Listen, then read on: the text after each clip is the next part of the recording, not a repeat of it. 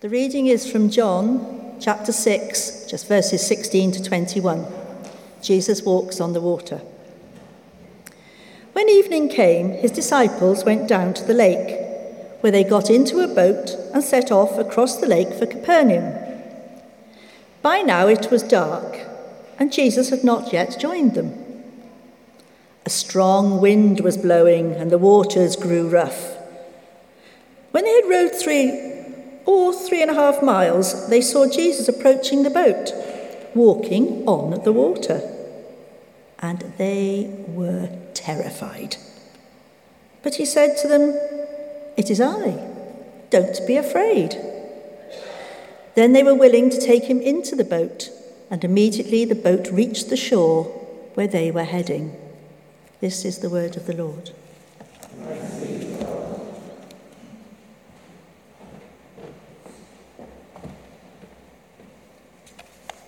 Good morning.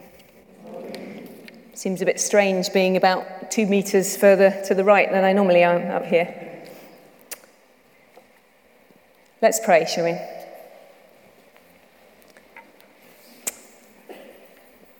Heavenly Father, where our hearts have become hardened, we pray that you will soften them.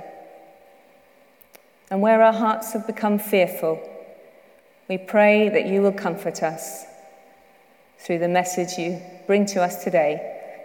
In Jesus' name, Amen. Jesus walks on the water. When I saw what passage I was going to preach on today, I was excited. I thought, great, Peter's going to get out of the boat and he's going to walk on the water towards Jesus and the message I'm going to be given is going to be all about stepping out in faith. But then I looked at the John passage that we were set, and I realized nobody gets out of the boat. A different message is coming today. So, to set the scene, we are halfway through our series on Jesus, the miracle maker. And last week, we heard about how Jesus fed the 5,000 people. And if you missed that, do listen to it online. Uh, it's good, especially when we're doing a series, isn't it, to catch up on the, on the sermons that you might have missed if you were away. So many people were fed. And then, as a result of that miracle, we read in verse 15 that the crowds decided that they would try and make Jesus king by force. And as a result of that, we find Jesus trying to get away, withdrawing by himself I suspect he might have been worried that the disciples could have been tempted in order that they might fancy becoming the local heroes for a while for uh, some kind of rebellion against the Romans. They might have got caught up in it and got distracted from what Jesus knew was the plan. So he sends the disciples off to Capernaum by boat, and off they go. And we come into this story hearing about this time of gloom the wind is getting up, the waves are rising, it's getting dark. Sounds a bit like the weather yesterday, doesn't it? And we know that the boats didn't sail yesterday, but there the disciples were, rowing, straining at the oars, but just not making any headway. They were facing forces outside their control. Now, these were, until recently, competent fishermen. But even then, they might have been good at their job, but sometimes there were just things they couldn't cope with. That might be true for you today. You might be facing forces outside your control. Maybe government and financial forces and market forces that you're facing at the moment that are completely outside your control. Maybe things going along in your organization or your workplace that are completely outside your control. Maybe illness maybe the loneliness of being single, maybe the whims of a difficult toddler, things outside your control that you're struggling with today, and you're feeling it's just one step forward, two steps back. And if that's not you, I'm sure you'll be able to look back and think of times when you've been in struggle, times perhaps when you were being bullied at school, times when there was something you really struggled with that you found difficult. But that's a time past. So maybe today God is calling you to look back and remember something and what you learned from that experience that you might be able to share with someone else. And as I was preparing this sermon, I wanted to speak to people in the congregation who I felt might be in a time of struggle to see what, what their stories are. And it's been really rewarding for me to find those things out, and I'm going to share them with you in a while. So the disciples are in the boat, and it's not going well. The struggle is really tough. But enter Jesus. Verse 19, it says, When they'd rowed about three, three and a half miles, they saw Jesus approaching the boat, walking on the water, and they were frightened. Now, the disciples would have been longing for Jesus to help them, I think, but when they see him, they're so confused by the fact that he's walking on the water, understandably, uh, that they think he must be a ghost, and they're really frightened. Seeing Jesus is not helping them at the moment because their perspective is clouded by their fear. In fact, he even seems to be compounding the problem, making it worse. And I've been thinking that sometimes when we stand up the front and talk about faith in a time of struggle that you're facing, I think sometimes it can make you feel worse. So, for example, this is how it might be going along in your head at the moment. You mean, as well as working all the hours God sends, as well as my terrible boss and the fact that my team are tearing each other apart, you mean you want me to talk about Jesus as well? Or you mean as well as changing nappies every five minutes and having so little sleep that I don't even know which way is up, you want me to be able to have full of joy and faith in my life and share with others about the joy I have in Christ. In those kind of feelings, faith just seems like something else that makes us feel bad, something to feel guilty about, because we can't rise to those kind of heights. But to the disciples in the boat comes Jesus, not waving on the shore, just encouraging them from the, from the banks, but coming towards the disciples. He's coming to bring comfort. And he says those amazing words It is I. Don't be afraid. Just like a parent comforting a child. He comes in the middle of the struggle. And sometimes, in a time of struggle, as we cry out to God, we see breakthrough. And this is what happened to the disciples. So we see in verse 21 that they began to realize that it was actually their master. It was Jesus, not a ghost. And suddenly their fear is transformed. And it said that they were willing to let Jesus into the boat. Very generous of them. Seems like a funny thing to say, but they let Jesus into the boat. And then it says, immediately, immediately, the boat reached the shore where they were heading. So there they were in the middle of the lake in a storm, Everything seemed hopeless. And then Jesus comes to them, he gets into the boat, and the whole thing is transformed. And that's as much of a miracle as the fact that Jesus was walking on the water, in my view. The fact that the boat just suddenly appeared in the right place and the storm was calmed, as we read in some of the other accounts, which focused more on the storm itself. The situation was totally transformed. And we know that that does happen today situations are transformed by the power of prayer, aren't they? I'm sure if I asked you of stories that you could tell me, lots of stories about when things have been transformed by prayer. The more we pray, the more it happens. The more we expect God to work, the more it happens. And Chris told quite a few stories last week about that, about miraculous moments that we've experienced. And also, many of you belong to our prayer link um, Mary Freestone's here, and Mary collects prayer requests from people and then sends them out by email or by phone to people who want to pray.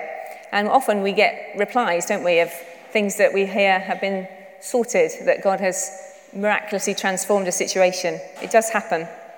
And we know the guys from Soul Survivor, they're bound to have stories of times of struggle which have been transformed by the Holy Spirit this week. So make sure you collar them afterwards and ask them for those stories. And yet, sometimes the struggle carries on, doesn't it? What's it like to have faith then? What's prayer like then? We need a theology that holds firm in those times, don't we? When our arms are too tired to row anymore, when there doesn't seem to be any light coming at the end of that tunnel.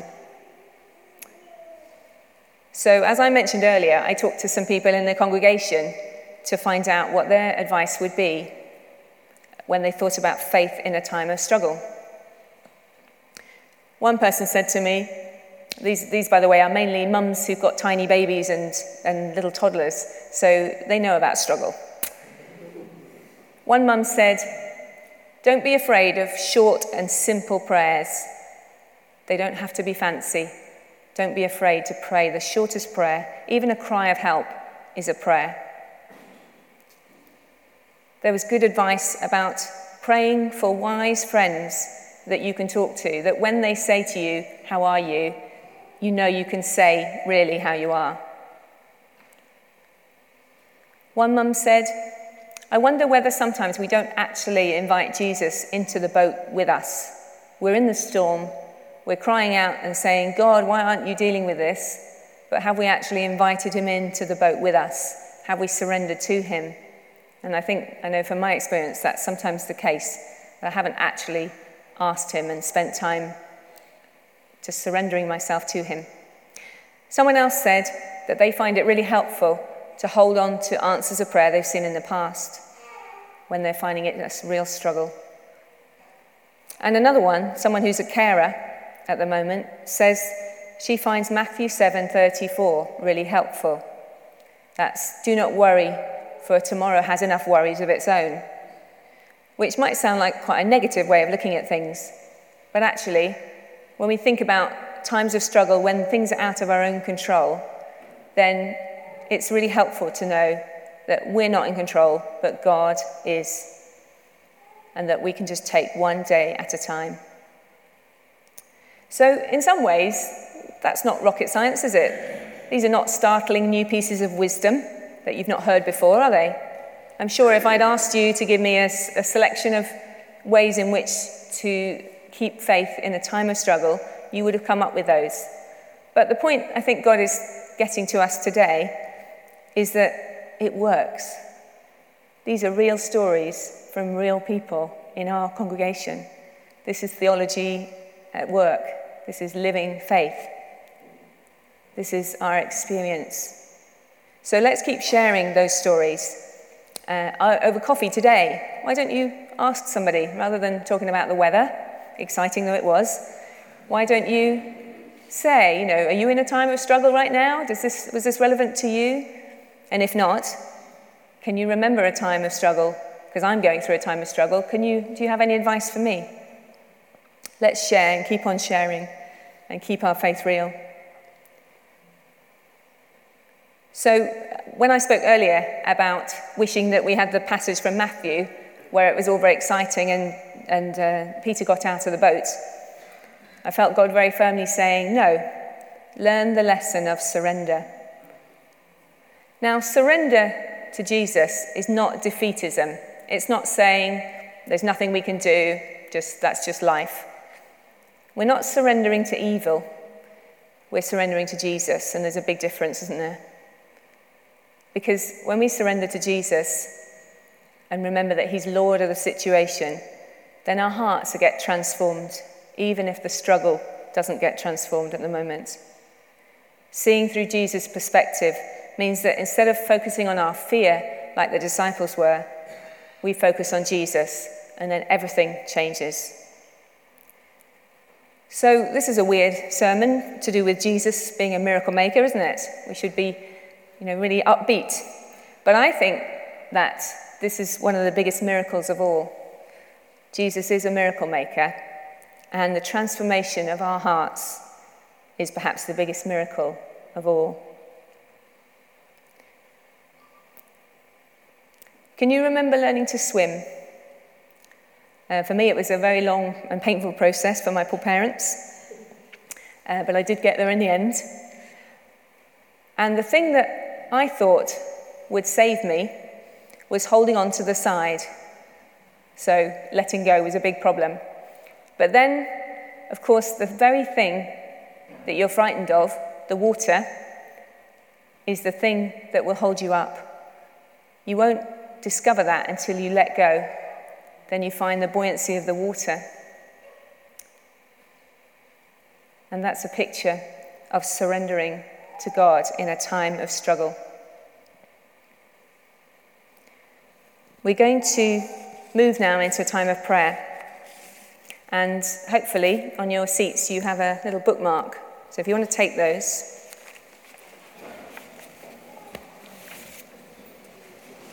There are plenty, so if you can't see one, just move around until you find one.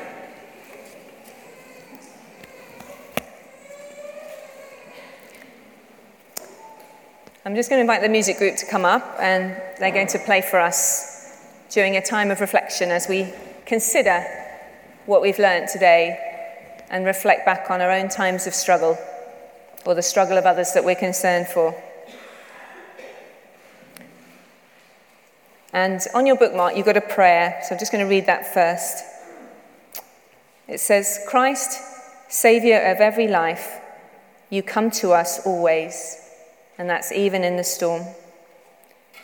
Welcoming you in the peace of our nights, in the stillness of our days, in the beauty of creation, in the hours of intense combat, when we're straining at the oars and not making any headway.